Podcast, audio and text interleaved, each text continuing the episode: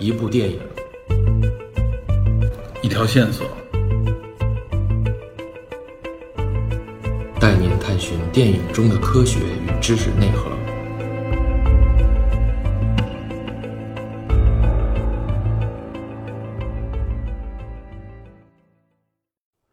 Hello， 大家好，欢迎收听本期的电影侦探，我是 Peter。在上一期聊长津湖结尾的时候呢，我说我个人认为啊，有一个突发事件可能对长津湖之战产生了潜移默化的影响。我说有关这个影响呢，首先要从麦克阿瑟的一个命令说起。这个命令是什么呢？这个命令啊，就是麦克阿瑟在十一月五号命令远东空军对朝鲜境内的这个人民军和中国的志愿军动用所有力量，实施为期两周的集中全面轰炸。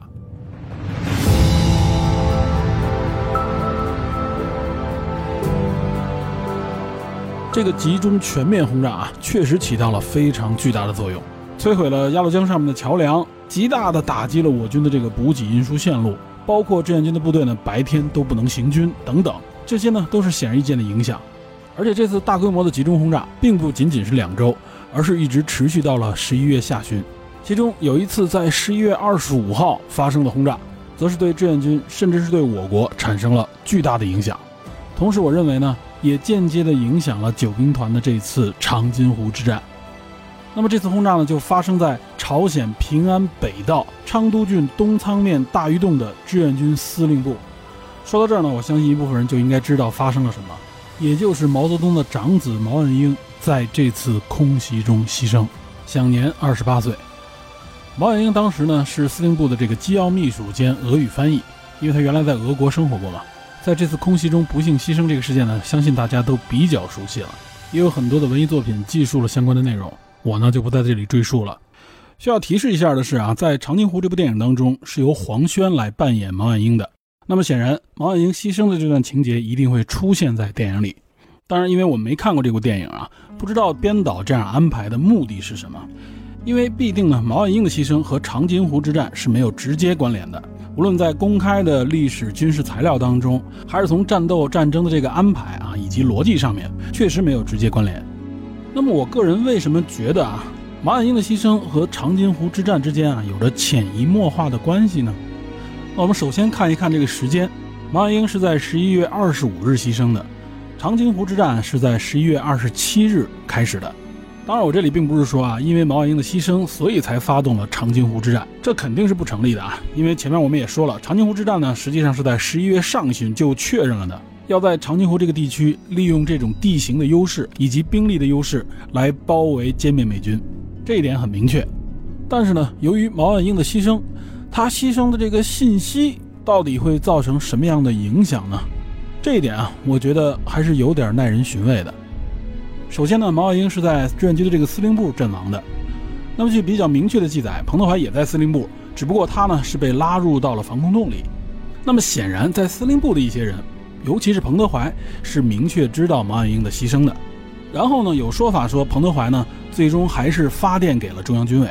但可以比较明确的是呢，毛泽东却不知道毛岸英牺牲这个消息，因为当时呢，经过商量觉得这个消息还是先暂时不要告诉毛泽东，所以呢，也有比较明确的记载，毛泽东是在五一年的一月才知道这个消息的。但是毛岸英牺牲的这个信息，在志愿军内部是有多少人了解的呢？那么作为志愿军的副司令员宋时轮，他对这个信息是什么时候了解到的呢？当然，首先发生这个轰炸的时候啊，宋时轮肯定不在司令部。因为宋时轮那个时候是聚焦在长津湖之战的准备上，那么在长津湖之战爆发之前，以及呢爆发以后，宋时轮有可能是什么时候知道这个信息的呢？包括第九兵团的其他指战员，尤其是位阶比较高的一些部队指挥员们，他们会不会知道这个信息呢？当然这方面是完全没有看到什么公开的资料的，也没有人去记述这方面的内容。但是我个人认为啊，如果他们知道了这个信息，了解到毛岸英同志的牺牲，那么肯定会对长津湖之战啊产生很大的影响，无论是说对待战争的这个态度上、心理上，包括直接的这种情绪，可能都会产生很大的变化。那么这样的变化也势必会影响到眼前的这场长津湖战役，无论是战斗的指挥，还是任务的执行，以及具体的战术安排等等，这一切呢，最终一定会体现在长津湖之战志愿军指战员的战斗形态之上。不过这里还是要强调的是啊，这些判断和推理啊，都是站在我个人臆断的一个角度，因为目前没有任何资料能够支撑我这样的一个想法，所以呢，我也只是做了一个假设。我认为如果毛岸英牺牲的这个消息让一些指挥员了解到的话啊，肯定会对长津湖战役呢产生非常巨大的心态与心理影响。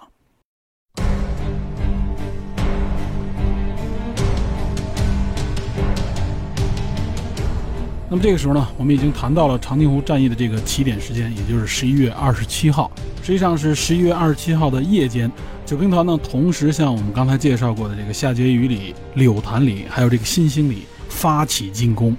那么据说原本计划的时间应该是十一月二十六号晚上，但是呢由于部分的部队还没有就位，所以呢宋时轮将时间改在了十一月二十七号。同时呢，美军这一边也是如此啊，就是美军实际上也是在十一月二十五号到二十六号才在刚才说的这几个地方啊开始进驻，而且这其实呢也都是在麦克阿瑟的一再催促之下，因为十一月二十四号啊，麦克阿瑟呢曾经飞到西线，也就是这个第八集团区的这个司令部，进行了一次公开的演说。在这次演说上啊，他提出了让美国的士兵能够在圣诞节前回家。那么这一点在当时的媒体就有很多的报道，那么后来也有很多人提到啊，也就体现了麦克阿瑟当时非常乐观的一个情绪。他认为呢，圣诞节前联合国部队就可以结束朝鲜半岛的这个战事。然后呢，结合其实第八集团军已经遇到的这个中国军队啊，麦克阿瑟呢也是有所担心，也就是中国军队呢实际上是大举的正在进入朝鲜境内。但是他身边的这个情报中心啊，也没有给他非常坚定的这种情报。因此呢，他在离开这个第八集团军司令部的时候啊，十一月二十四号本来呢应该是直接飞回日本的基地。他呢做了一个非常大胆的尝试啊，他让飞机起飞以后向着鸭绿江飞，他要亲眼看一看鸭绿江附近的情况，然后再飞回去。而且他的这个命令呢，实际上是在上了飞机以后做出的，所以附近的军事基地的这个战斗机啊，立刻就起飞护航。麦克阿瑟也的确飞到了这个鸭绿江附近的领空啊。自己用肉眼看了一圈之后呢，才飞回日本。那么其实他能看到什么呢？看到的就是大片的这种北方荒原，或者说就是群山峻岭啊。那么包括那个时候的侦察机啊，更多的时候呢也是靠肉眼观察，或者说是拍照然后进行分析。因此通常情况下呢，只有说这种大型的部队的迁移啊，这种有更多的辎重车辆，或者说是有这种大型的营地等等啊，才会有这种明确的痕迹。但是显然那个时候已经是十一月二十四号了，志愿军呢早就已经对美国的空军有所防备，所以呢都是白天不行动，这方面的纪律要求是非常严格的，因此呢是很难发现明确的这个志愿军动向。那么后来呢，美军也将志愿军称作为伪装大师，以及有人称志愿军为这种幽灵军队啊。那么之所以叫做幽灵军队呢，是来形容啊这些军队在白天行动的时候也不会留下影子，很难发现。因为他们是无法想象在没有车辆啊没有这种辎重的情况下，完全靠军队的这个步行，数万人的大军在朝鲜的境内在这个山间行军。所以说麦克阿瑟在二十四号的这一次啊特殊的大胆的飞行啊，无非就是体现了他的这种对中国军队的藐视，以及他的这种胆量和他对自己的这种直观的观察的一种自信。然而在长津湖地区已经逐步进入长津湖周边这些地区的美军啊，可就没有这么的乐观了。比如在柳潭里的这个陆战一师第七团，在战役爆发前的一两天就发现了志愿军的侦察兵，并从被击毙的侦察兵身上发现了地图、测绘工具。美军基本确认这是为了给志愿军的炮兵做指引，以及给作战指挥做进一步勘测，因为这样看来啊，大家手里的地图都是当时日本人留下来的。我们前面说了，战斗呢是从二十七号夜晚开始打响的，不过我后面的这个介绍和讲述呢，就不以这个战斗的整个进程作为主体了。我把讲述呢放到一些具体的事例、具体的人身上，这样呢可能更有利于我们立体的去了解啊长津湖之战的这种惨烈以及残酷。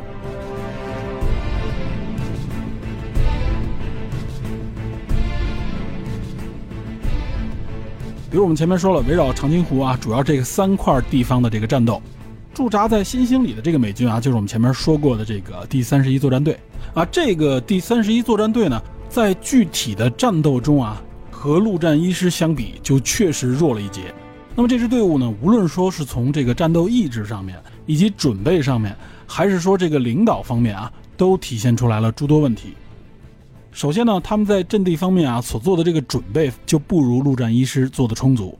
十一月二十七号当天啊，他们也都是刚刚进驻到指定的这个位置。很多连排级的作战单位呢，根据地形在一些不同的位置，比如高地啊，或者说是一些路口啊进行驻扎。因为天气非常寒冷，再加上白天呢大部分时间都是在行动在行军，所以到达指定位置以后呢，很多部队呢就比较疲惫了。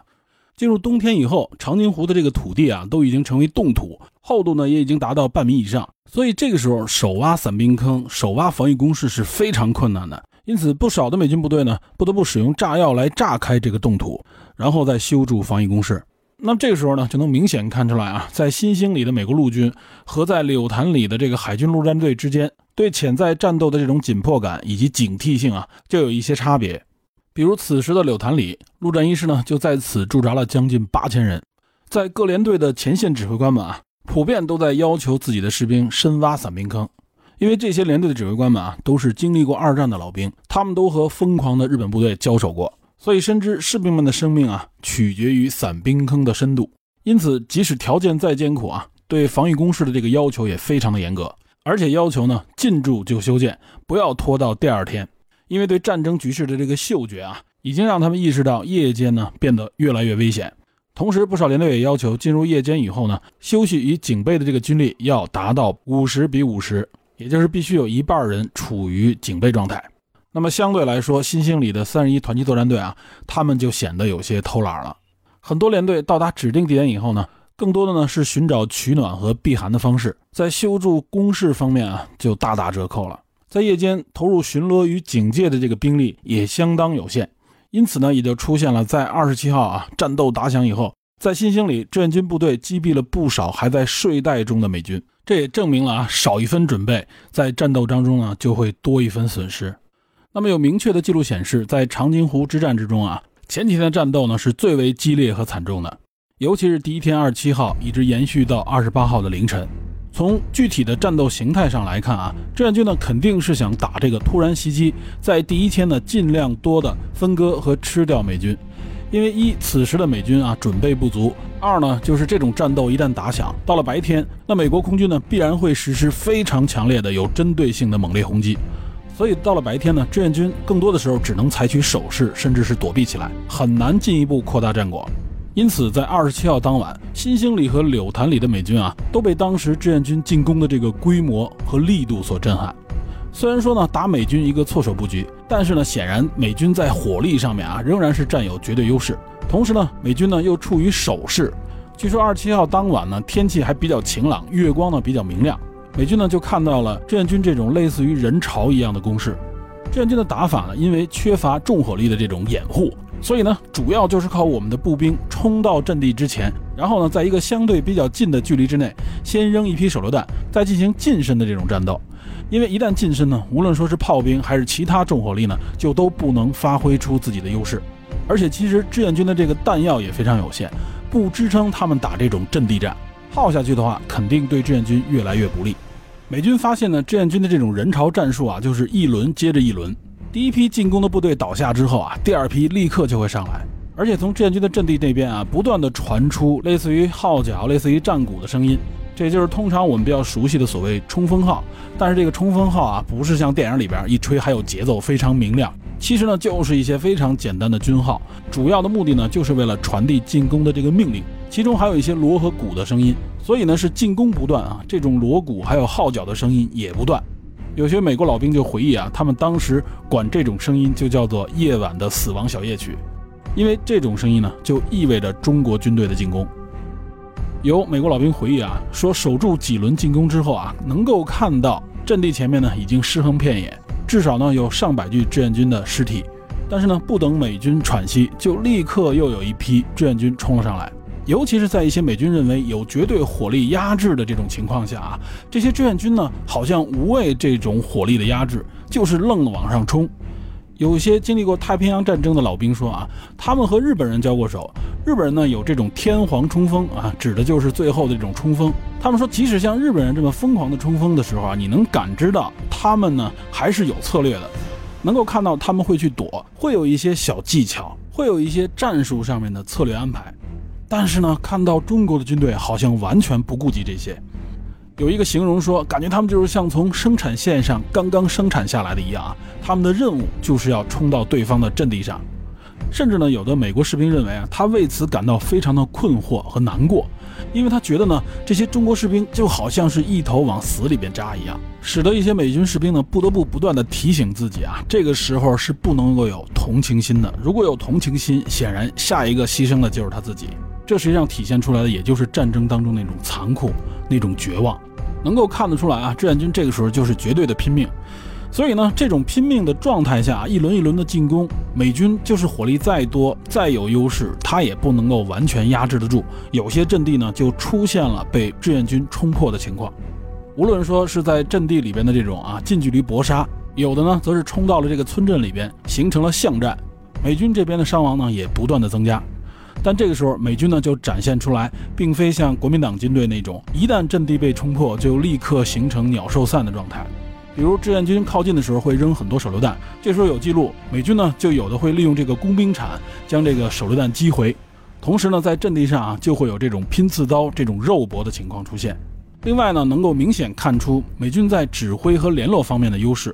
当有些地方出现缺口的时候啊，无论说是火力还是附近的部队就能迅速的予以补充。但是呢，志愿军这边就出现了很多，有的阵地可能被拿下了，但是呢，后续的部队没有补充上来，或者说呢，有些地方啊不利于冲锋，因为有明确的美军的重火力把守，但是呢，志愿军不断的在这里边填补。这就像美军所说的啊，他们有的时候甚至不理解为什么要造成如此的无谓的牺牲。那么这个时候啊，我不得不去联想，在这样的状态下，志愿军展现出这样的一种冲锋的这种精神也好，或者说是这种状态。除了我军一贯的这种啊勇猛不畏牺牲的这种精神，是不是还有一些其他的因素的影响？比如我前面的那个假设啊，如果有的部队他们得知了毛岸英牺牲的这个消息以后啊，知道我们国家主席的儿子上了前线，而且都牺牲了，那这时候他们会不会展现出一种啊拼了的状态？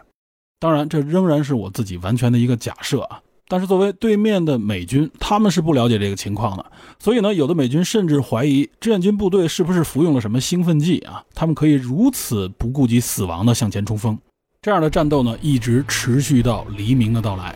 美军回忆呢，随着第一缕阳光啊照进阵地 ，F 四 U 海盗式战斗机也赶到了。这个 F 四 U 啊，我们在金刚川里边已经非常熟悉了。此时志愿军的这个进攻呢，也就只能告一段落。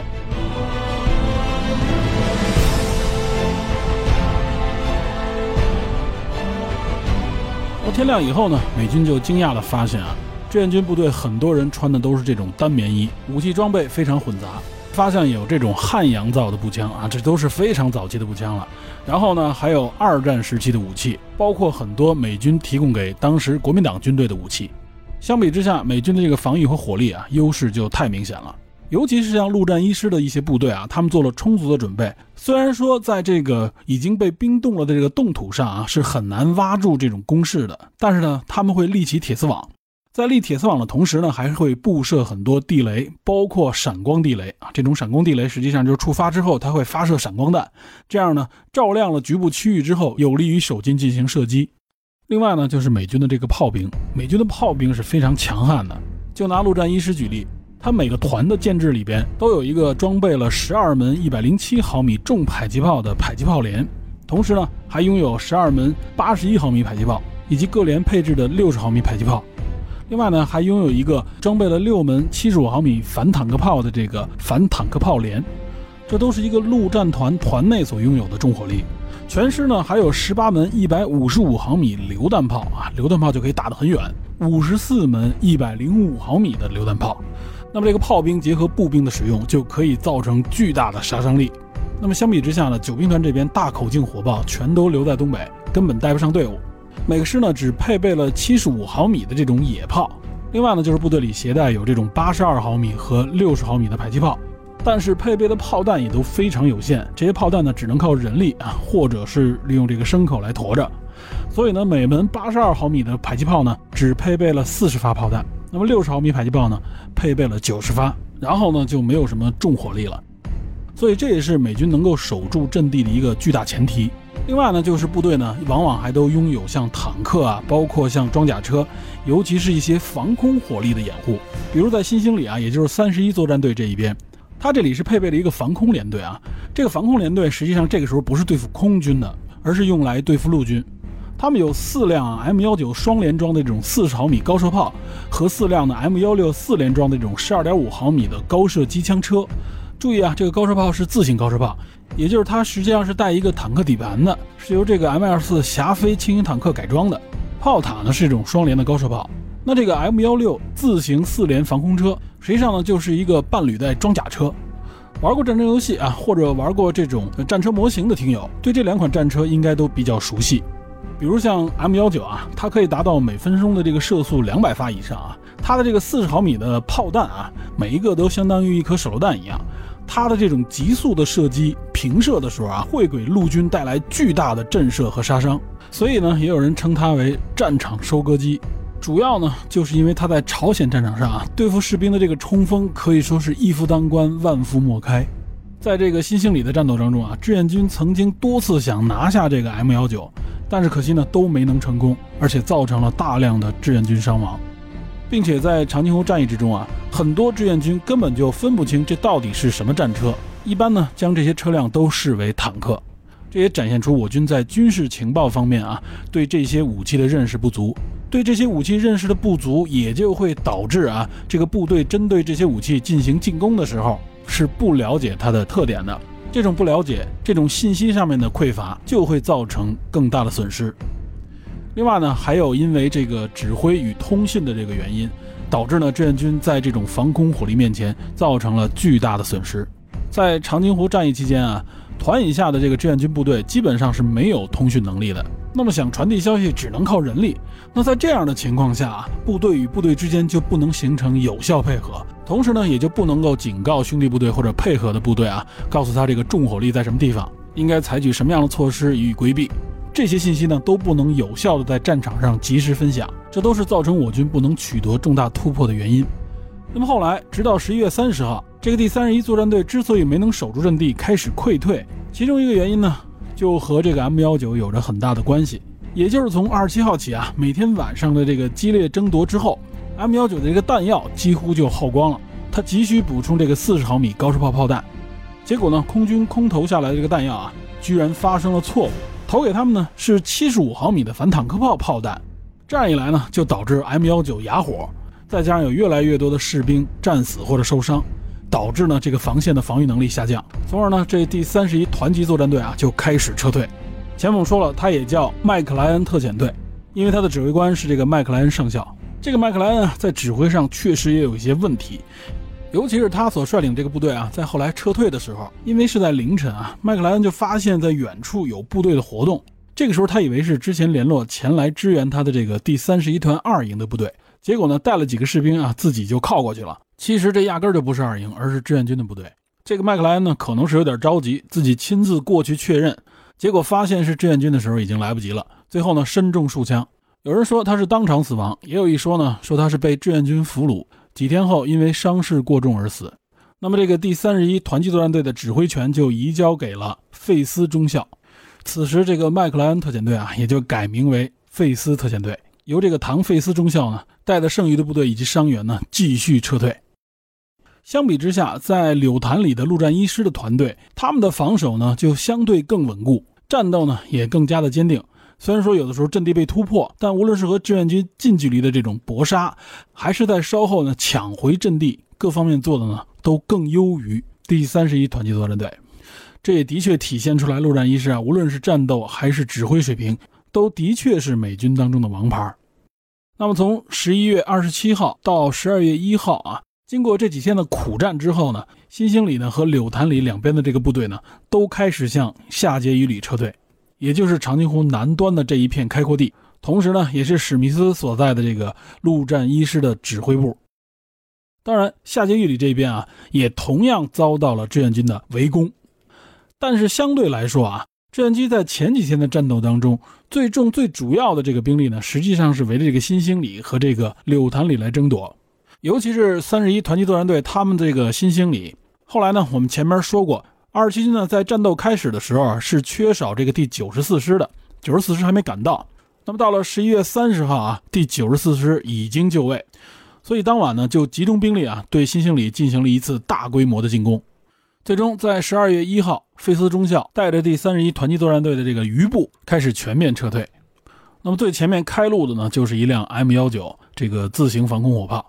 但是呢，这股部队的运气确实也太差了，他们在白天撤退的时候啊，还遭遇了美国空军的误炸。加之之前啊，这个第七师的师长，就是陆军第七师的师长，因为三十一团级作战队是属于第七师嘛，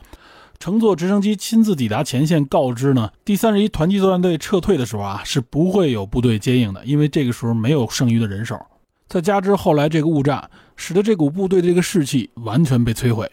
其中呢还有一个争议点，就是呢这股部队在撤退的过程当中啊，中间实际上是有一个地区是有一个接应部队可以等一等他们的。但是呢这股部队被下令在十一月三十号开始撤离，如果其实晚一天的话，就能接应上三十一团级作战队。当然也有一说法，就是在这里接应的这个部队如果不提前撤退的话，自己可能也面临着被全面包围消灭。结果三十一作战队这个费斯中校在这个遭遇志愿军的阻击战之中负了重伤，最后呢在伤兵的卡车上被射杀。以上种种的这些因素导致第三十一团级作战队呢最后是溃散而逃。这个时候就不是整编制的边打边撤，而是完完全全的就溃散成了各股小部队啊，分头逃亡。这个唐卡洛斯·费斯中校呢，被追授了美国的这个最高荣誉，也就是这个荣誉勋章。因为实际上啊，他是第七步兵师第三十二步兵团第一营的营长，也就是说他不是这个北极星团三十一团的人，他是被这个组合安排进三十一团级作战队的。在二十七日战斗爆发以后呢，他一直也是配合和协助麦克莱恩进行指挥。而且第二天中午啊，也就是二十八号的中午，阿尔蒙德呢曾经乘坐直升飞机飞抵了新兴里前线。那么他到了这个新兴里前线，并不是来评估伤亡啊，看是不是需要部队撤退，而是此时呢去鼓励三十一团级作战队啊继续北进。因为此时的这个作战队啊，他也处于整个位于长津湖地区的美军的最北端。所以阿尔蒙德到这里呢还强调啊，你们的目标是鸭绿江，你们要继续前进。据说阿尔蒙德这个鼓动呢，让当时的这个三十一团级作战队的官兵非常生气。临走之前，阿尔蒙德把自己随身携带的三枚银星奖章啊，颁给了包括费斯在内的三个军官。据说他一离开，费斯中校呢就把勋章扔到了雪中。这也足以看出来啊，前线官兵对这个第十军团的指挥官的不认可，其实呢也是对麦克阿瑟指挥的不认可。费斯中校后来呢是在麦克莱恩阵亡之后呢，主动承担了这个指挥权，率领第三十一团级作战队呢后撤。而且呢，也有记录显示，在很多的战斗当中，他都是身先士卒。后来证明呢，如果没有他的这个指挥，那么第三十一团级作战队呢，很有可能会有更大的伤亡和损失。因此呢，这个费斯中校啊，被追授了最高的荣誉。那么其实他呢，也对应的就是这个长津湖之战之中被打得最惨的这一股美国部队。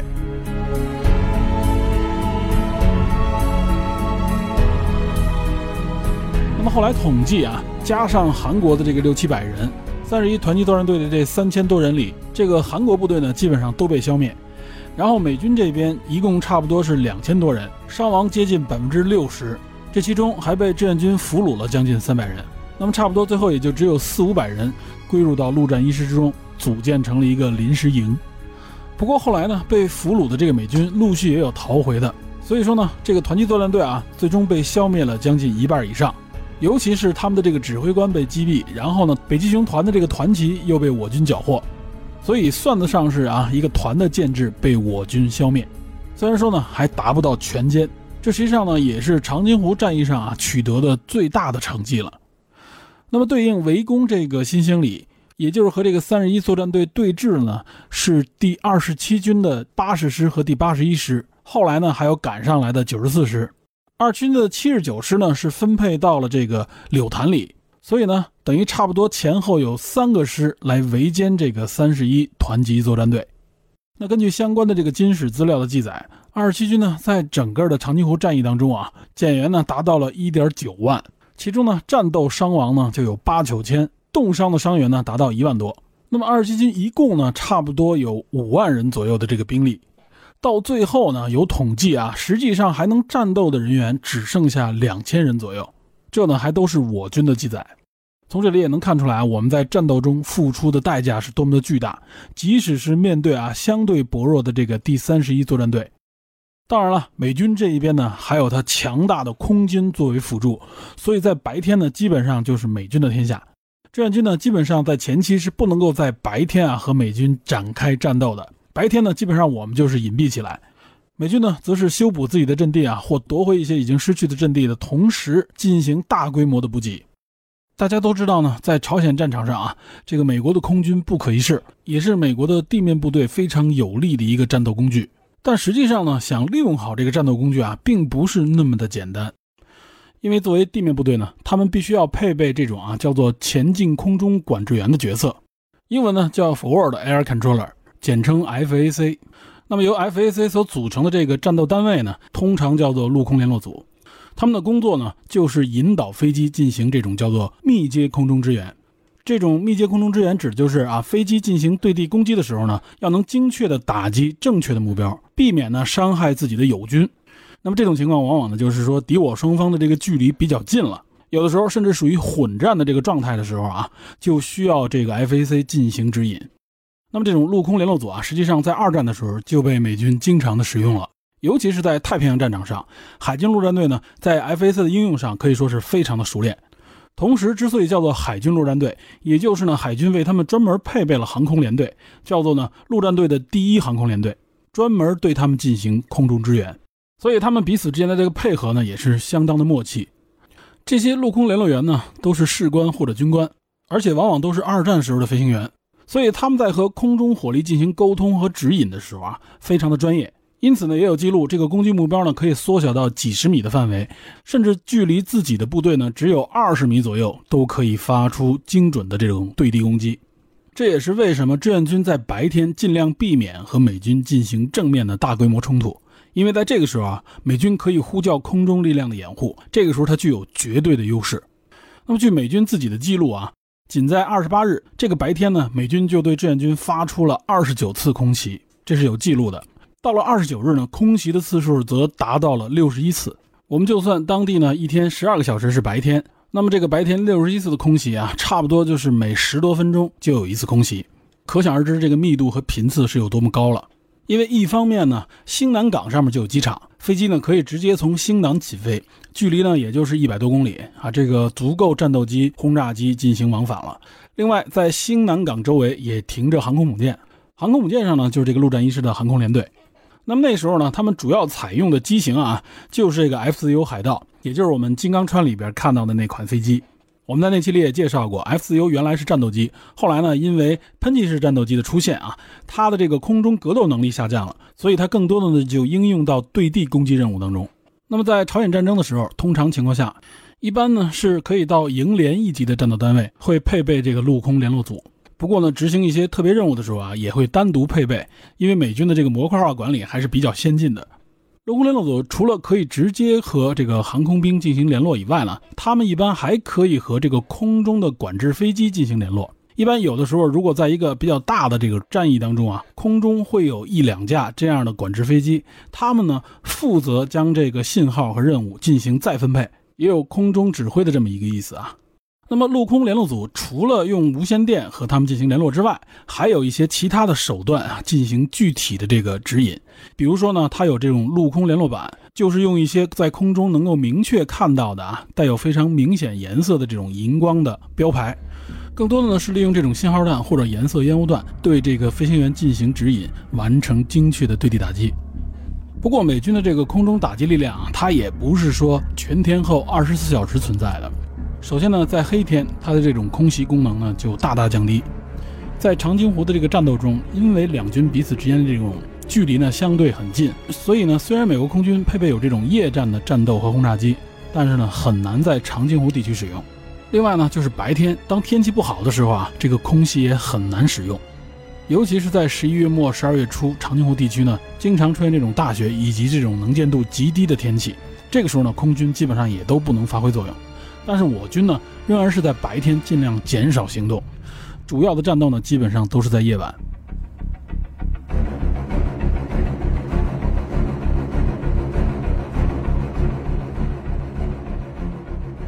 这个在长津湖之战的战斗一打响，美军就立刻意识到啊，这是他们在朝鲜战争爆发以来遇到的最猛烈的攻击，无论是规模还是战斗力，这次是绝对遇到了真正的中国主力。中国不是象征性的出兵，而是全面介入了朝鲜战争。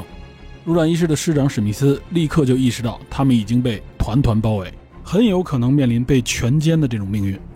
同时呢，作为第二次战役啊，除了长津湖地区，西线那边也展开了新的激烈的战斗。这个时候的美军啊，也就是西线全面溃退，东线主力又被包围，随时有被消灭的可能。然而在东线的其他的部队啊，比如说像这个陆军第七师，它呢又鞭长莫及，由于地形和路径的原因啊，根本就无法伸出援手。这下呢可以说是给整个美军啊带来了非常巨大的震撼。这也是为什么五次战役中在前两次战役啊，美军基本上都是处于溃退的状态啊。后来的李奇微说，其实当时的美军主要是在士气上啊非常低落。那么作为联合国军的总指挥麦克阿瑟啊，可以说此时是目瞪口呆。和一天之前啊，他还非常骄纵的那种状态形成了鲜明的对比。此时位于东京的这个指挥部啊，气氛非常的凝重。麦克阿瑟呢，仍然不相信自己收到的信息，仍然认为呢，可能只是暂时现象。但是后边几天的这个战斗啊，进一步的证明，他们遇到的绝对是志愿军的主力，是中国军队啊下定了决心的一个表现。而且呢，志愿军的这个官兵战斗的这种素质素养啊，也是得到了验证。远不是之前北朝鲜部队那种乌合之众的感觉。那么战况呢就立刻汇报到了白宫，大家都非常的紧张，非常的焦虑。因为原来的这个评估啊，就是中国军队不会深入的涉入到朝鲜战场，这是他们的一个战略评估，尤其是从前线那边汇报来的信息。所以呢，当遇到这样的一个全面反攻的时候啊，大家的这个认知都受到了颠覆。那么此时据麦克阿瑟最新的评估，他们遇到的中国军队呢至少有二十六万左右，远不是之前评估的最多只能有三四万人。此时呢局势全面翻转，麦克阿瑟说呢，我们的部队不得不采取守势啊，原来完全就是一个进攻状态，突然一下被逆转。其实呢这个逆转的势头啊，在第一次战役的时候就有所展现，只不过那个时候呢，在盟军之前的胜利的这种势能之下，惯性之下，所有的评估还很乐观。结果长津湖之战一爆发，大家都惊醒了。国务卿莱钦任认为，此时的美国可能比以往的任何时候都更加接近第三次世界大战，这实际上是美国最为担心的一个事态。因为美国呢一直只想把这个战争啊控制在朝鲜半岛，明确的不想和中国为敌，同时呢更加的不想和苏联人直接造成冲突。但是目前看呢，这个事态已经向着一个不可控的方向开始发展了。此时白宫的评估至少可以证明麦克阿瑟已经犯了非常巨大的错误，他原来的判断是完全错的，认为呢麦克阿瑟要为这个美军历史上最严重的一次情报失误负责。同时呢，当时美国政府评估啊，美国此时无论是在外交还是在政治层面都处于一种非常尴尬的境地，也就是呢战略形势突然被逆转。之前认为呢跨过三八线啊，可以非常容易的就统一整个朝鲜半岛，在打击了北朝鲜的侵略行为以后呢，可以顺理成章的呢就扶植出一个统一的民主的位于朝鲜半岛上的国家，也就是韩国。但是这形势被突然逆转，不仅眼看啊无法实现朝鲜半岛的统一，同时呢还使得中国明确的出兵干预。因为之前呢中国就已经发出信号，要求美军不能够跨过三八线，如果跨过呢中国就会出兵。但那个时候的战略评估啊，麦克阿瑟认为中国绝不可能。此时的美国呢就很尴尬，之前承诺呢是要打击北朝鲜的侵略，并认为这个事态是可控的，不会进一步扩大。那么之前呢就有国家提出和平解决方案，认为呢打到三八线就可以了，剩下呢应该由谈判来解决，为的呢就是避免事态进一步升级。而且中国也做出了警告，但是当时的美国呢显然是没有采信，而是继续进攻，跨过了三八线。但是事态并没有向着他们预计的那样发展，不仅不可控，反而有可能失控。这时候美国就变得非常尴尬和被动了。为什么被动呢？也就是你此时一，你不能够迅速的解决朝鲜半岛的危机，在战略上战争上你正处于被逆转的一个状态，你这个时候呢还来不及还手。那么和之前的这个战略地位来对比的话，你这个时候如果进行和平谈判的话，显然你是处于弱势一方的。本来强势的时候啊，你有机会收手，该收手时候就收手，这个时候谈判是最佳地位。但你觉得呢？可以在非常小的代价情况下，可以进一步的获取更多的利益和目标。那么显然，如果你想实现这样的目的的话，就是一定是局势在你的掌控之下。但是现在呢显然已经失控。当你处在劣势的时候啊，这个时候呢，如果中方提出了和平解决方案，提出谈判，那么显然美国呢就不能够再还手，就等于是被对方摁在了这个谈判桌上。所以我们看出来，国际政治是非常复杂的，瞬息万变的。也正好啊，在十一月二十八日当天，新中国的代表呢将在位于纽约的这个联合国总部、啊、进行一次重要发言，这也是新中国政府在联合国这个政治舞台上的第一次亮相。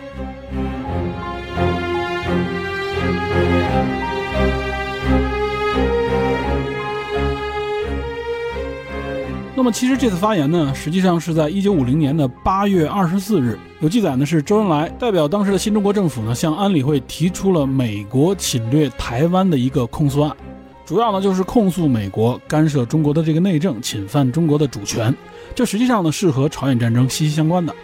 因为呢在五零年的六月二十七日啊，就是这个朝鲜战争爆发的第三天，杜鲁门呢就宣布，为阻止对台湾的任何进攻，美国呢命令第七舰队开进台湾海峡。这个我们在之前的节目里边也提到过。所以呢在八月提出啊针对美国的这个控诉，也就是对美国这一行动的反对。然后呢，在五零年的九月二十九日，联合国安理会通过了决议，将中国政府控诉美国侵略台湾案啊列入了联大的议程，也就是呢，会让中国的代表在这个联合国的这个会议上进行发言。这将是新中国政府啊第一次在联大会议上面进行发言，所以呢意义非常重大。因此呢，后来国务院就决定啊派伍修权为特派代表，乔冠华为顾问，并组成了一个特派代表团啊前往联合国。美国的态度啊，在这个时候非常的微妙。他一方面呢，提出了另外一个反制的一个讨论案，也就是呢，提出了一个中国侵略朝鲜案。同时呢，美国也没有否定让新中国的这个代表团进入联合国，因为呢，他觉得呢，这个时候需要和新中国进行一些所谓的对话，同时呢，要做一些接触和试探。那么，以伍修权为这个代表的这个中国代表团啊，十一月十四日就从中国起飞，乘坐苏联的民航离开北京。但是呢，由于在苏联境内啊遭遇了这种大雪的天气，所以呢不得不先降落在苏联的机场，然后待到十一月二十号，代表团先抵达了捷克首都布拉格。之后呢是十一月二十三号，中国代表团呢由布拉格乘飞机经瑞士抵达伦敦，再从伦敦呢乘英国的海外航空公司的这种班机直飞纽约。所以这个抵达联合国的过程也是非常的曲折。那么最终一九五零年的十月二十四日，纽约时间的六点十三分啊，中国的代表团抵达了纽约。那么经过联合国的安排，中国代表呢会在十一月二十八号的下午在联合国安理会上开始讨论啊中国所提出的美国武装侵略台湾案。注意这个时间啊，这个十一月二十八号实际上呢都是和这个长津湖之战和我们的第二次战役之间彼此是有联系的。这是为什么后来毛泽东说啊，让彭德怀呢要打第三次战役一定要越过三八线，越过三八线的目的呢是政治需求，不是军事需求。也就是那时中国认为呢，我们在政治上谈判也好，或者说是在政治上取得优势地位，是需要与军事作为基础的。那么这个看法包括这个角度本身是没有问题的。在那时候那个年代啊，如果你想有更多的话语权，肯定军事实力是一个非常重要的基础。那么当长津湖之战打响啊，给美国带来了巨大震撼的时候，伍修权就正好开始在联合国会议上进行正式发言。他讲的呢就是有关这个美国侵略台湾案。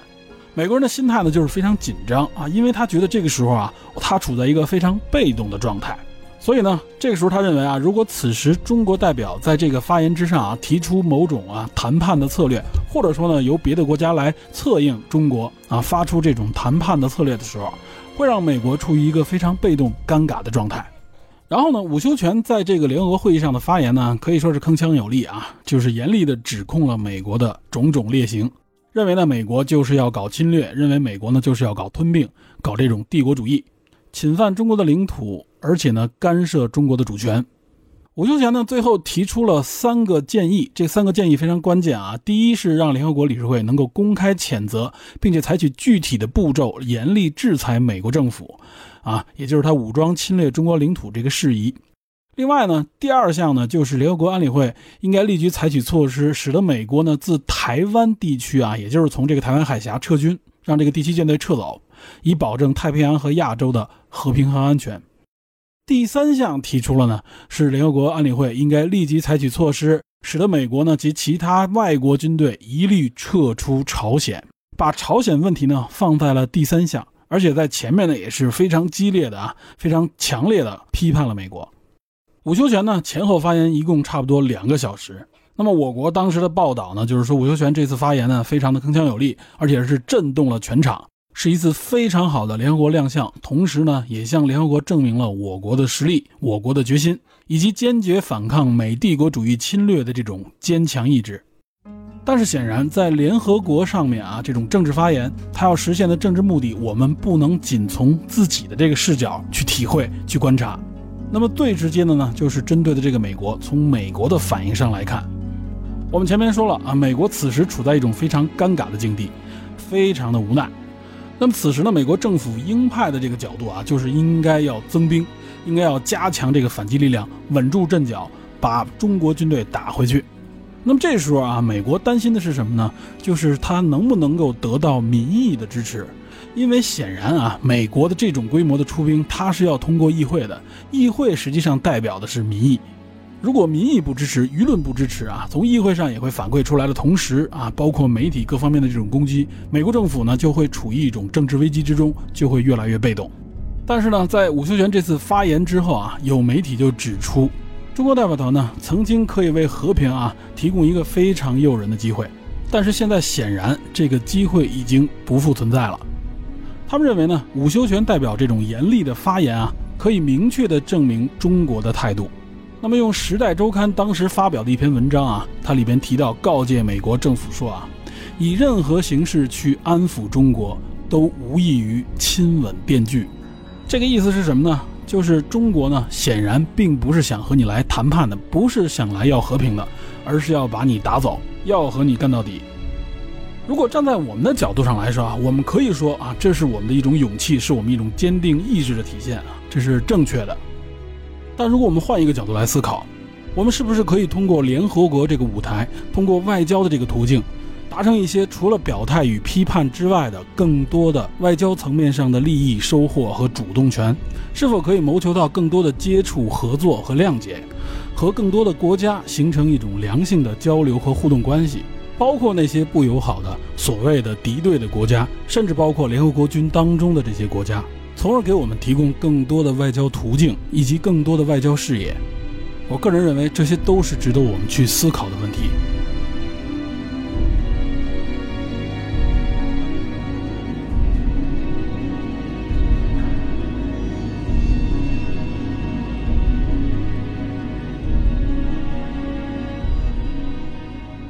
要知道，联合国军的组成，它的前提是联合国第八十二、第八十三和第八十四号决议。这个决议的过程也是非常明晰的，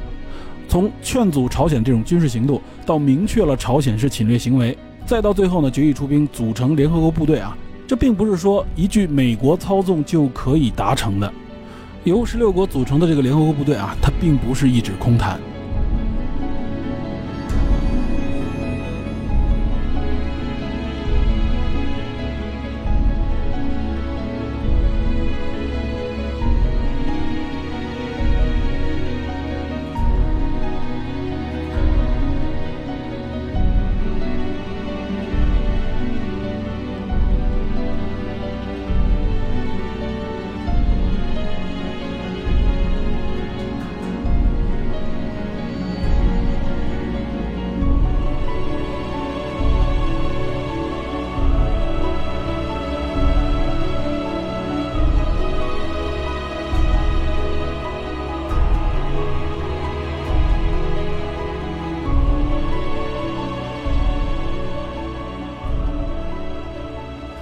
只不过在当时那样的一个环境当中，那样的一个政治背景下啊，如果这个橄榄枝抛得不好，说不定呢还会被打成投降主义。所以说那个时候我们有没有机会用一些更缓和的方式，怀柔的政策去实现我们的政治目的呢？我觉得在那样的时代下，那样的年代里，这几乎是不可能的。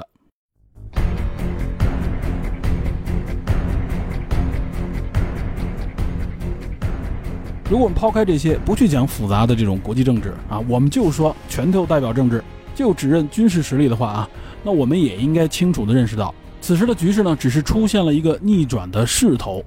因为只是一次战斗啊，只是局部的这种战役，并不能够代表整个的战争形势。虽然说战争形势在此时逆转被翻过来了，但是战争呢并没有结束啊，它并没有出现决定性的结果。所以呢，中国在这个时候所面对的这个环境啊，和当时美国的选择是类似的，也就是认为呢，好像可以轻易而易的啊，用一次震慑就可以让对方服软，这显然是不可能的。而且呢，反过来这激发了美国的这种对峙的意识，也就是美国国内媒体就代表了舆论的这种声音啊，就是说你如果想去安抚的话，这无异于亲吻电锯啊，这个你会把你的嘴弄伤的。那意思就是说啊，鲜花是没有的，我们还是要靠武力。毕竟战争呢是政治的最极端的一种展现，无论是谁，无论是哪个国家，采取战争的手段啊，它都需要社会主流舆论的绝对支持，所谓出师有名。那么其实尤其是像美国这样的一个啊，舆论影响力非常巨大，而且呢政府呢又无法完全控制舆论的情况下，如何在舆论方面取得主动权啊，其实是有一套规则的。也就是呢，我们要认清美国的舆论和美国的政府，它可不是穿一条裤子的，往往他们是处在一个对立面上的。所以与其说你去想获得美国政府的认可和支持，不如呢获得美国民众，也就是舆论的支持。如果你能获得舆论的支持，反而会给美国政府当局带来更大的政治压力。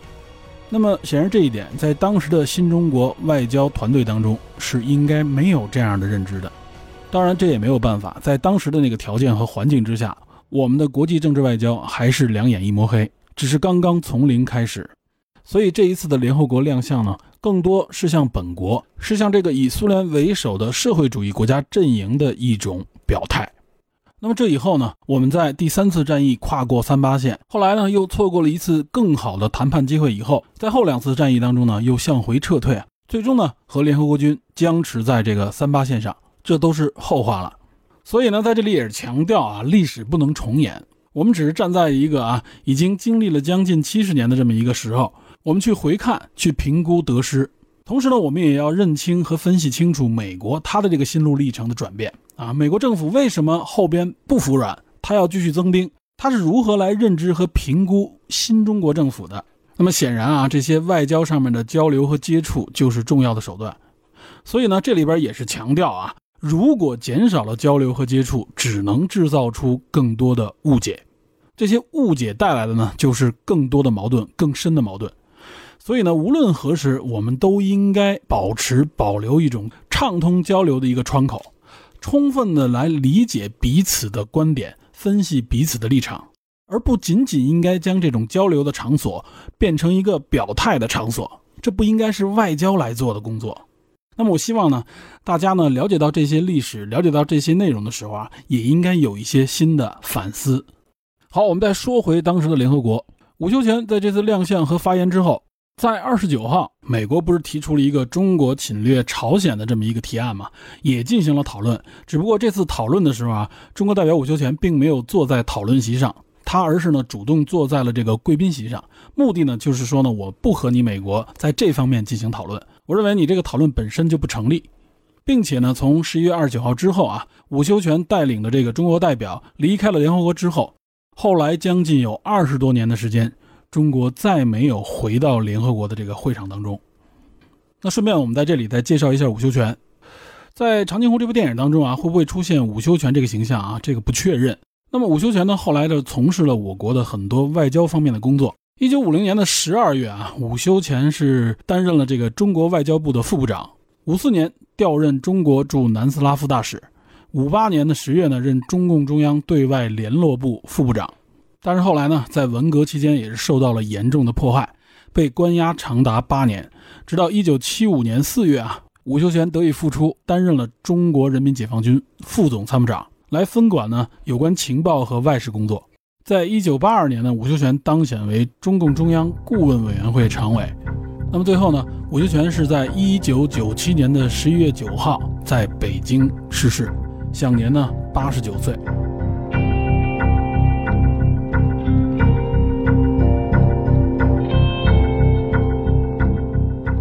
其实讲到这里呢，我个人非常的感慨，进入到这种全面对垒的战争状态之后，和平的机会是如此的渺茫，但是又如此的重要，因为它不仅是给一个国家、给一个政体的高高在上的概念，更多的呢是给每一个生命的。这其中尤其不该忽略的就是军人的生命。但是回到五零年十一月底的长津湖，无论是对于志愿军还是以美军为首的联合国军，这场战役呢还远未结束，等待他们的还有更多的鲜血和死亡。那么好，讲到这里呢，再次暂告一段落。下期节目呢将是长津湖这个主题的最后一期，我将介绍一下美国的陆战一师是如何从长津湖一直被我军追击撤退到兴南港。这其中呢会涉及到一位在长津湖战斗当中牺牲的与邱少云和黄继光齐名的志愿军战斗英雄，以及长津湖这部电影啊它主体电影情节背后的这个原型在长津湖之战中的冰雕连。好，感谢您收听本期的电影侦探，请您持续锁定本节目，我们下期再见。